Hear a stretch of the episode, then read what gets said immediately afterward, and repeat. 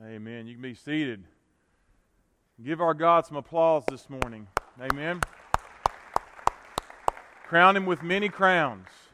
John chapter 12 is where we will be this morning. John chapter 12, beginning in verse 12. I want to encourage you to please be in prayer again for our Albuquerque mission team. Uh, many of them are on the road this morning. There's many of them I know who are listening in. Want you all to know we love you. We're praying for you. And uh, pray that God gives you great fruitfulness this week. John chapter 12. As Donnie mentioned, we will be talking about the triumphal entry into Jerusalem. And as we read through this, I'll make a few comments before we get to the end. We'll be reading verses 12 through 19. It says, On the next day, now, previously we saw Jesus come to Jerusalem uh, or to, uh, to Bethany, visit his friends, Mary, Martha, and Lazarus, whom he had raised from the dead weeks prior. And they made him a meal and his disciples. And we saw last week Mary anointed his feet with the fragrant oil. Jesus said it was for his uh, burial. And then we see, as we continue to read, the large crowd who had come to the feast. Uh, there was a feast going on in Jerusalem. It was the time of Passover. When they heard that Jesus was coming to Jerusalem, took the branches of the palm trees. Palm tree branch was a symbol of victory and triumph. And they went out to meet him. And they began to shout, Hosanna. Hosanna means save now. It is uh, it's more of a victory shout than a plea. It's almost as if the salvation has happened. Save now. Blessed, Hosanna, blessed is he who comes in the name of the Lord, the King of Israel. In verse 14 Jesus, finding a young donkey, sat on it, as it is written, Fear not, daughter of Zion. Behold, your king is coming, seated on a donkey's colt. We'll pause there for a second. The other gospel writers give us similar details as this, but Matthew reveals that there were, in fact, two donkeys a mother and her colt. The colt had never been ridden, and we assume that they took the mother as well. They laid, they didn't know which one Jesus was going to ride on, so they laid their, their garments on top of both. And we assume, in order to keep the, the young colt docile and under control, that they perhaps led the mother in front, and Jesus rode behind, not on the big donkey, but on the smaller donkey. So get that image in your head. These things, verse 16, his disciples did not understand at first, but when Jesus was glorified, then they remembered that these things were written of him and that they had done these things to him. Verse 17 So the people who were with him when he called Lazarus out of the tomb and raised him from the dead, continued to testify about him. For this reason also, the people went and met him. John's just explaining how you got so many people and how they ended up going to meet him. Because they had heard that he had performed this sign of raising Lazarus from the dead. Verse 19 So the Pharisees said to one another, You see that you are not doing any good. Look, the world has gone after him. This day uh, is typically called Palm Sunday, and this event is called the Triumphal Entry. And around the time of Easter, many churches, the Sunday before Easter, will um, observe this as a traditional day of worship as well, Palm Sunday, because you're looking at the Sunday before Easter. This is the, the unusual and the unique and the special telling of Jesus entering into Jerusalem. Now, he had come to Jerusalem many times before, but this was different. News had traveled fast about his raising of Lazarus from the dead. The talk of the city, according to the Apostle John, was whether Jesus would come to the Passover feast or not. And so the whole city was stirred up. All four gospel writers give an account of this event because it is important. Each is similar, and yet there are unique details that each presents. This morning, we're going to look at three things about John's uh, depiction of this. One, we see a worshiping crowd Second, we see a worrying enemy. And third, we see a willing king. First, a worshiping crowd.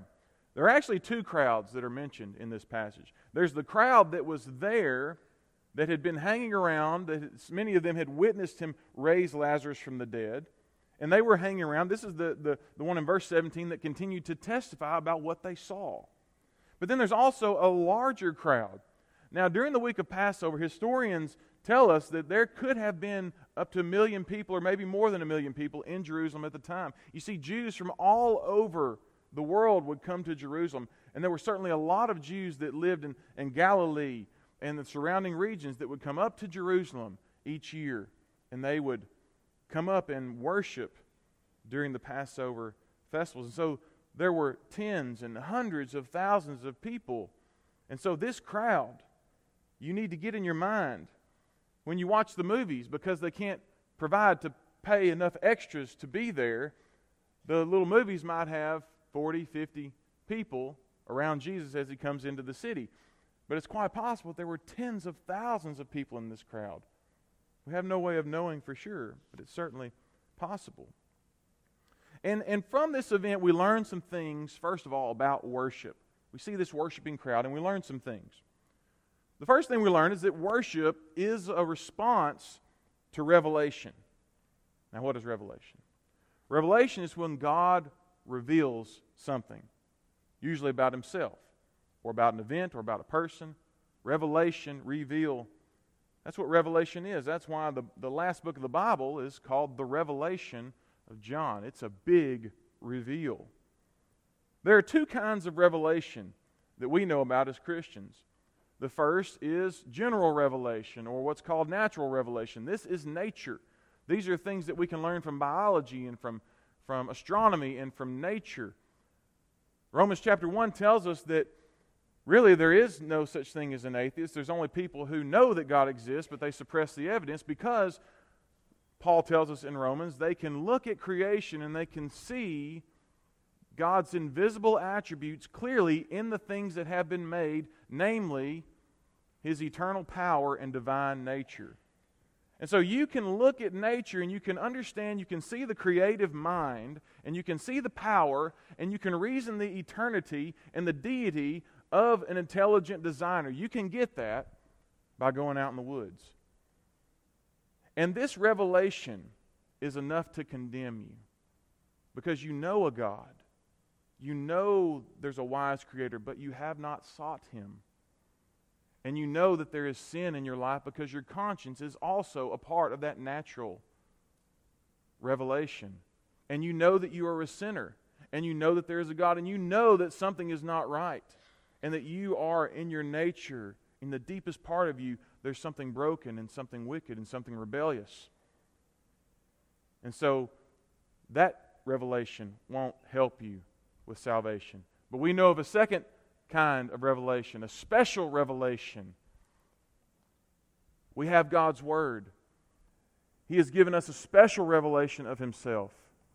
And He has given His Holy Spirit to help us interpret this revelation and to dwell within us. And so we know about Jesus the Savior. We don't just know about our problem and the problem of humanity, but we know about the Savior. And so, what we're looking at this morning is revelation, and this crowd is responding to a revelation. Something has happened. And it's evidence, number two, by action. Worship is a response to revelation, but it's also evidence by action. How did the crowd react to the revelation of Jesus raising Lazarus from the dead? They worshiped. Worship's going to look different from person to person, culture to culture. But it's not going to be mere lip service, or it's not going to be mental assent to a few facts. It's not going to be just spouted out in things that you say. It's going to evidence itself in how you live and, and what you do. It's going to overflow in some way. How do you and I respond to revelation? This crowd proclaimed him publicly. Shouts, confessions of who he is and what he was going to do. They cut down tree branches and they put in front so he could walk across. They, they even took their garments and they, they laid on the donkeys and they laid in front just so he could walk over them. It cost them a little bit. Is your worship costly? Is it sacrificial? Or is it a chore? Do you delight in it? Is your worship of Jesus exciting to you? Is it as exciting as the game? Is worship of Jesus in you hard to keep in? Is it, is it willing to, is it wanting to bust out? Or is it bored? We have such a problem with boredom. Christians should never get bored. Should never get bored. If you feel the sinfulness of boredom entering your life, remember you've got Jesus. If you go to Jesus, friend, your life will never be boring. You'll worship from the overflow. There's always something to do, there's always something to discover, there's always something to delight in. When we get excited about someone else, things happen. You get excited about someone famous or some athlete, you start taking pictures, you go get autographs, you start cheering, you go crazy. One of the weirdest things in, in sports is how athletes now, I see tennis players do it, soccer players and others, they take off their sweaty jersey and they throw it to people. Who wants that? And people think, yes, I, I got a cloth dripped with somebody's sweat. Hooray! NBA players take off their stinky shoes that their feet have been in whether they, who knows what they've got on their feet, and they throw it to people and say, All right, I've got their shoes. When we're excited about someone, things happen in us. Like these people. When we go to the game, our feelings go public. Has your worship gone public? Is it public?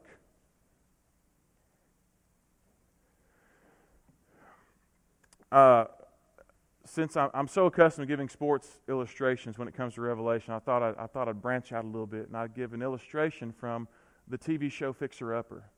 Many of you know this, Chip and Joanna Gaines. How many of you have ever watched this show? You know who I'm talking about. Okay, okay. This is a this is a show. Most of you, this is a show where, um, uh, and, and I've seen many episodes actually. Um, but used to, what they would do, th- this show, they would go and they would take these houses that were just falling apart or they were just horribly ugly, and they would fix them up for people. And they made an entire show about this, and, and it's a really good show. And what they would do, one of the neat things that I, I always liked that they would do is um, once they finished the house, they would bring the, the couple or whoever back, and they would put them on the road in front of the house, and they would have a, a giant life size to scale picture in front that was on rollers. And it looked like the old house, but behind it was the new house. And what, what Joanna would say is, Are you ready to see your fixer upper? And that was the big moment. And then there was a big reveal as they moved the old picture out and they saw the new house. And usually the lady goes crazy with excitement, and the guy gives a half excited craze because in his mind he's thinking, okay, let's go inside the house to see if we got our money's worth. And so there's this kind of, you know, there's always this kind of holdback. But that's revelation when there's a reveal. And when there's a reveal, there is a reaction, or at least there should be.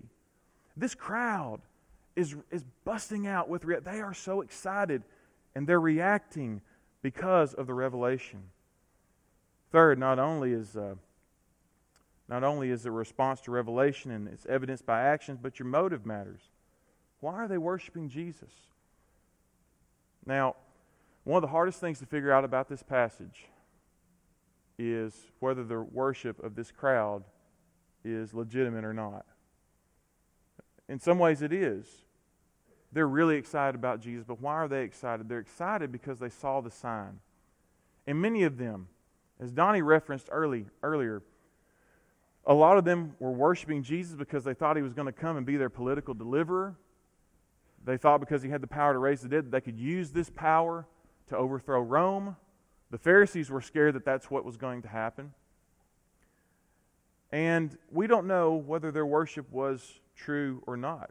The indication was with most of them that it wasn't. Why?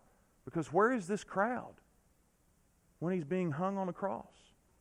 Where are their cheers of Hosanna? Blessed is he who comes in the name of the Lord, the King of Israel, when the king is hanging from the cross. Where are they? Now, maybe some of them were legitimate. Jesus did appear to over 500 of his disciples at once, at once after he resurrected. But there could have been thousands and tens of thousands. Where were they? I don't know, and I don't, I don't want to, to slander any true believers that were worshiping him. But I'll just say this there's a lesson here for us that sometimes the ones in our culture, or any culture, that make the biggest show have the most shallow roots. Like Jesus said in the parable of the soils, the, the plant in the rocky soil sprung to life, but it soon withered because it had no depth to take root. So the question for us is regarding our worship and in comparing ourselves to this crowd, are you and I making a show or are we showing who we belong to? Are we showing the true and joyful worship that should come from a real believer's life? Second, we see not only a worshiping crowd, but we see worrying enemies. Verse 19. So the Pharisees said to one another, You see that you are not doing any good. Look, the world has gone after him. The Pharisees were arguing with one another. The Pharisees were the rigid and self righteous spiritual guides and rulers of the day. They were the self proclaimed keepers of the law and the ways of God. And they incorrectly saw Jesus as a threat and a danger. And the job that they were not doing well was keeping him silent. That's what they were talking about. You're not doing any good. You're not keeping him silent. Your plan isn't working. And they were arguing together. In the previous chapter, we saw their motive and their plan.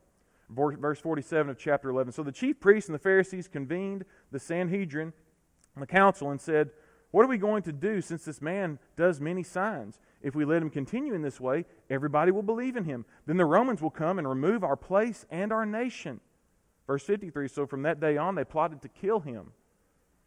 And they had given orders that if anyone knew where he was, he should report it so they could arrest him. Brothers and sisters, the, the world still sees Jesus as a threat. You know this. Some don't understand him. Most misunderstand him. Some rebel against what they rightly understand about him. When they look into the mirror that is Jesus, they don't like what he says about them, what he shows them. They don't like what he teaches. They don't want him in control of their life. Do you? Are you ready to take whatever Jesus says your life should be, or is your worship shallow? Are you worshiping Jesus because he'll do this little thing for you or that little thing for you or because he'll help your life be a little bit better? He'll be the spice of life for you. Or are you sold out and ready for whatever he brings your way? Make no mistake, Jesus has enemies, and if you worship him, so will you. That's not our desire. But apologizing for Jesus while trying to worship Him, do not mix. Apologize if there's fault in you, but never apologize for the perfect Lord and Savior, Jesus. Are you ready to worship Him despite the enemies?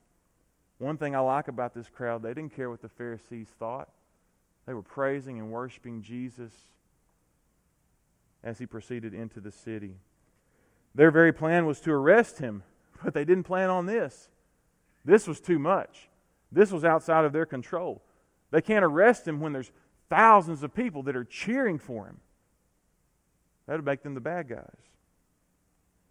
In fact, they can do nothing more publicly unless they can smear him, unless they can lie about him, unless they can turn the people against him. The most they can do is try to manage the situation in the moment, which is what they try to do. In Luke's account, Luke tells us that they asked Jesus to rebuke his disciples for praising him, and he told them, If these are silent, then the rocks will cry out. Third, we see a worshiping crowd, we see worrying enemy, finally, we see a willing king. And it brings us to the uniqueness of this event. Jesus, for most of his ministry, actually does tell his disciples and others to be quiet, to not tell people. He's accustomed to withdrawing himself as much as possible from public notice. He told his disciples to tell no one that he was the Christ in verse uh, in uh, Matthew chapter 16. When he raised Jairus' daughter, he charged them that they should tell no one about it. When he came down from the mountain where he was transfigured with Moses and Elijah, he gave orders that they should tell no one the things they had seen until he was risen. And in the sixth chapter of John, we saw that when he fed the people, the people, that group of people, wanted to come and make him king by force. And he escaped them and departed to a mountain by himself. And so his habit was to do things but not make a big public show about it and to, to keep it relatively hidden or completely hidden. But here, as he enters Jerusalem on Palm Sunday, he's ushered in by thousands. And finally, he is willing and he is openly declaring himself as king and allowing people to declare him as king. He receives the worship, he receives the praise, and he sets in motion the rapid events of his own doom. There was a strategy to his ministry. As he began to reveal himself more and more, there were some who pushed for him to declare himself in a major public or political way. His brothers tried to do this in John chapter 7. We've already studied this. After this, Jesus traveled in Galilee since he did not want to travel in Judea because the Jews were trying to kill him. The Jewish festival of tabernacles was near, so his brothers said to him, Leave here and go to Judea so your disciples can see your works that you are doing. For no one does anything in secret while he's seeking public recognition. If you do these things, show yourself to the world. For not even his brothers believed him. And Jesus told them, My time has not yet arrived. And if you think, much like a lot of the liberal, left leaning churches today, theologically, that Jesus is just supposed to be a healer, a miracle worker. He's supposed to be the person that teaches others how to love. You'd be very confused as well when he says, My time has not yet come because he's already doing those things. He's already healing blind eyes and healing crippled legs and, and telling people about how to love one another and how to obey God's law. But God's plan for his son is not mere, merely that he be a miracle worker or a great teacher or the world's genie in a bottle. It is for him to become its king. God spoke to David in the Old Testament and said this to King David I will raise up after you your descendant, who will come from your body, and I will establish his kingdom. He will build a house for my name, and I will establish the throne of his kingdom forever. I will be a father to him, and he will be a son to me. The Davidic covenant that God made with David is fulfilled in Jesus. There is a purpose that Christ has, that He has been unfolding for years, that is now being made public as He enters Jerusalem. And so we return again to John's particular reason for writing his biography of Jesus the way that he does. And it's this you find it in chapter 20, verses 30 and 31. Jesus performed many other signs in the presence of his disciples that are not written in this book, but these are written so that you may believe Jesus is the Messiah, the Son of God, and that by believing you may have life in his name. That's John's purpose. It's extremely helpful for understanding his book. Each of the gospel writers includes similar and yet different elements of this entry into Jerusalem. John is making a clear point. He's showing us how Jesus is without a doubt the one whom all of history is pointing to. He is the one who has been revealed as the Messiah, God the Son, the Son of God, who has been revealed for the glory of God and for our salvation. And we know this by looking at the two prophecies that John highlights. The first foretells the very words of Jesus' audience and one of his very method of entrance into the city. Verse 13 They took the branches of the palm trees and went out to meet him and began to shout, Hosanna! Blessed is he who comes in the name of the Lord, even the King of Israel. These words are a fulfillment of Psalm 118, written most likely a thousand years before Jesus was born. The second is in verse 14. Jesus, finding a young donkey, sat on it, as it is written, Fear not, daughter of Zion, behold, your king is coming, seated on a donkey's colt. This was a prophecy of Zechariah the prophet, 500 years before Jesus was born. Now, I want you to think about that. We throw big numbers around. 500 years is almost as long as America has been discovered as a continent in modern times. Christopher Columbus, 1492. You're talking about a huge amount of time. And God wrote that. God, God allowed a prophet to speak that 500 years about how Jesus would enter a city, what animal he would come in on. The key word in each of these prophecies is king. Kingship was on John's mind. And there's some great ironies about this king. He doesn't come in on a great horse. He doesn't come in with pomp and arrogance. He comes in on the least of the beasts of burden that could carry him. Not even on a donkey, but a donkey's colt.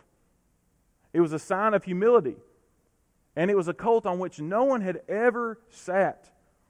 Under the Mosaic law, a sacrificial animal could not have been worked previously. And so, this is a testimony of the sacrificial nature of Jesus' life. He was born of a virgin. He would die in a new and unused tomb. Everything in the man's life pointed to his purity and his sacrificial perfection. One day he will return, and it won't be on a donkey, it'll be on a white horse, a war horse, to claim his throne over the earth. That entrance that we await will show his power, it will show his military might, it will show his unbridled authority and rule. This donkey, however, was for humility, it was for sacrifice, it was for peace and it was to point us to the one who can give each of us his peace. Kind of a funny thing, but a sad thing. A, a, a year ago, Louisiana based prosperity, false, false gospel con man, Jesse Duplantis, who actually preached here at a neighboring church a few years ago, announced that he was seeking donations so that he could purchase a $54 million private jet. Real humble guy. And he said this I really believe, he's got a real Cajun accent too, if you've ever listened to him. I'm not going to attempt it this morning. He said, I really believe that if Jesus was physically on the earth today, he wouldn't be riding a donkey. He'd be in an airplane, preaching the gospel all over the world. Wow. Aside from the obvious and shameless defense of a greedy and narcissistic lifestyle. Mr. Duplantis forgets that Jesus ascended to heaven. He didn't need an airplane for that. He doesn't need an airplane now. Jesus the King could have chosen a king's horse, but he didn't.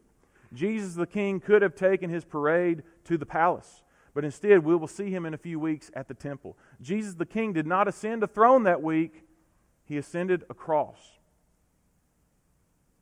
We sing a song a lot around here Amazing love, how can it be that you, my King, would die for me? And not just for you, but for all of God's children throughout the ages. He was a willing king, and he alone knew. Think about this. As he heard the shouts of praise and adoration and hope, he knew that he was traveling into Jerusalem for the last time to meet his own death and punishment for our sins. The disciples were unaware of this, it says. They didn't understand how all this fit together. They thought it was all a big failure. And they didn't understand until it was all over that this was all part of the real victory of the king. See, the triumphal entry is about the kingship of Jesus. And that's what we should be excited about today. The famed preacher S.M. Uh, the famed uh, black preacher S.M. Lockridge had a few things to say about Jesus as king.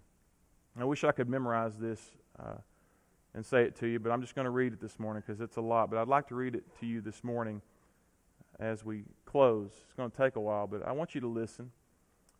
Listen to how this man thought of Jesus as his king. My king was born king. The Bible says he's a seven way king. He's the king of the Jews, that's a racial king. He's the king of Israel, that's a national king. He's the king of righteousness, he's the king of the ages, he's the king of heaven. He's the king of glory, he's the king of kings, and he's the lord of lords. Now that's my king. Well, I wonder if you know him. Do you know him? Don't try to mislead me. Do you know my king? David said, The heavens declare the glory of God, and the firmament showeth his handiwork. My king is the only one whom there are no means of measure can define his limitless love. No far seeing telescope can bring into visibility the coastline of his shoreless supplies. No barriers can hinder him from pouring out his blessing. Well, well, he's enduringly strong. He's entirely sincere. He's eternally steadfast. He's immortally graceful. He's imperially powerful. He's impartially merciful. That's my king. He's God's Son. He's the sinner's Savior. He's the centerpiece of civilization. He stands alone in Himself. He's august. He's unique. He's unparalleled. He's unprecedented. He's supreme. He's preeminent. Well, He's the loftiest idea in literature. He's the highest personality in philosophy. He's the supreme problem in higher criticism. He's the fundamental doctrine of true theology. He's the cardinal necessity of spiritual religion. That's my king. He's the miracle of the age. He's the superlative of everything good that you can choose to call him. Well, He's the only one able to supply all of our needs simultaneously. He supplies strength for the weak. He's available for the tempted and the tried. He sympathizes and He saves. He's strong. He guards and He guides. He heals the sick. He cleanses the lepers. He forgives the sinners. He discharges the debtors. He delivers the captives. He defends the feeble. He blesses the young. He serves the unfortunate. He regards the aged. He rewards the diligent and He beautifies the meek. Do you know Him? Well, my King is the King of knowledge. He's the wellspring of wisdom. He's the doorway of deliverance. He's the pathway of peace. He's the roadway of righteousness. He's the highway of holiness. He's the gateway of glory. He's the master of the mighty. He's the captain of the conquerors. He's the head of the heroes. He's the leader of the legislators. He's the overseer of the overcomers. He's the governor of the governors. He's the prince of princes. He's the king of kings. And he's the lord of lords. That's my king. Yes. Yes, that's my king. My King, yes. His office is manifold. His promise is sure. His light is matchless. His goodness is limitless. His mercy is everlasting. His love never changes. His word is enough. His grace is sufficient. His reign is righteous. His yoke is easy, and his burden is light. Well, I wish I could describe him to you, but he's indescribable. Yes, he's incomprehensible. He's invincible. He's irresistible. I'm trying to tell you the heavens of heavens cannot contain him, let alone a man explain him. You can't get him out of your mind. You can't get him off your hands. You can't outlive him, and you can't live without him. That's my king. Yes. He always has been, and he always will be. I'm talking about how he had no predecessor, and he'll have no successor. There was nobody before him, and there'll be nobody after him. You can't impeach him, and he's not going to resign. That's my king. That's my king. Thine, thine is the kingdom and the power and the glory. Well, all the power belongs to my king. We're around here talking about black power and white power and green power, but it's God's power. Thine is the power, yes, and the glory. We try to get prestige and honor and glory for ourselves, but the glory is all His. Yes. Thine is the kingdom and the power and the glory forever and ever and ever and ever. How long is that? And ever and ever and ever and ever. And when you get through with all the forevers, then amen. Friends, he's a glorious king. But there is no triumphal entry for you if He has not entered into your life and become your king? Will you make him your king today? Pray with me, please. Heavenly Father, we thank you for our King Jesus. He is matchless, He is unprecedented, He is worthy. Father, I pray that this image of His triumphant entry into Jerusalem on this tiny donkey will imprint into our minds and speak to us of his wonderful nature, of his humble heart, of his great wisdom, of his great love for us. And may it speak to us of your glory. Only he could do this. Help us to worship him today. And if there's anyone under the sound of my voice in this room today or listening that is not trusted in Christ as their Lord and Savior, I pray you would help them to repent today of their sin, turn from it, and turn to the only King who can save, the only one who can give them new life. We pray this in the mighty name of Jesus.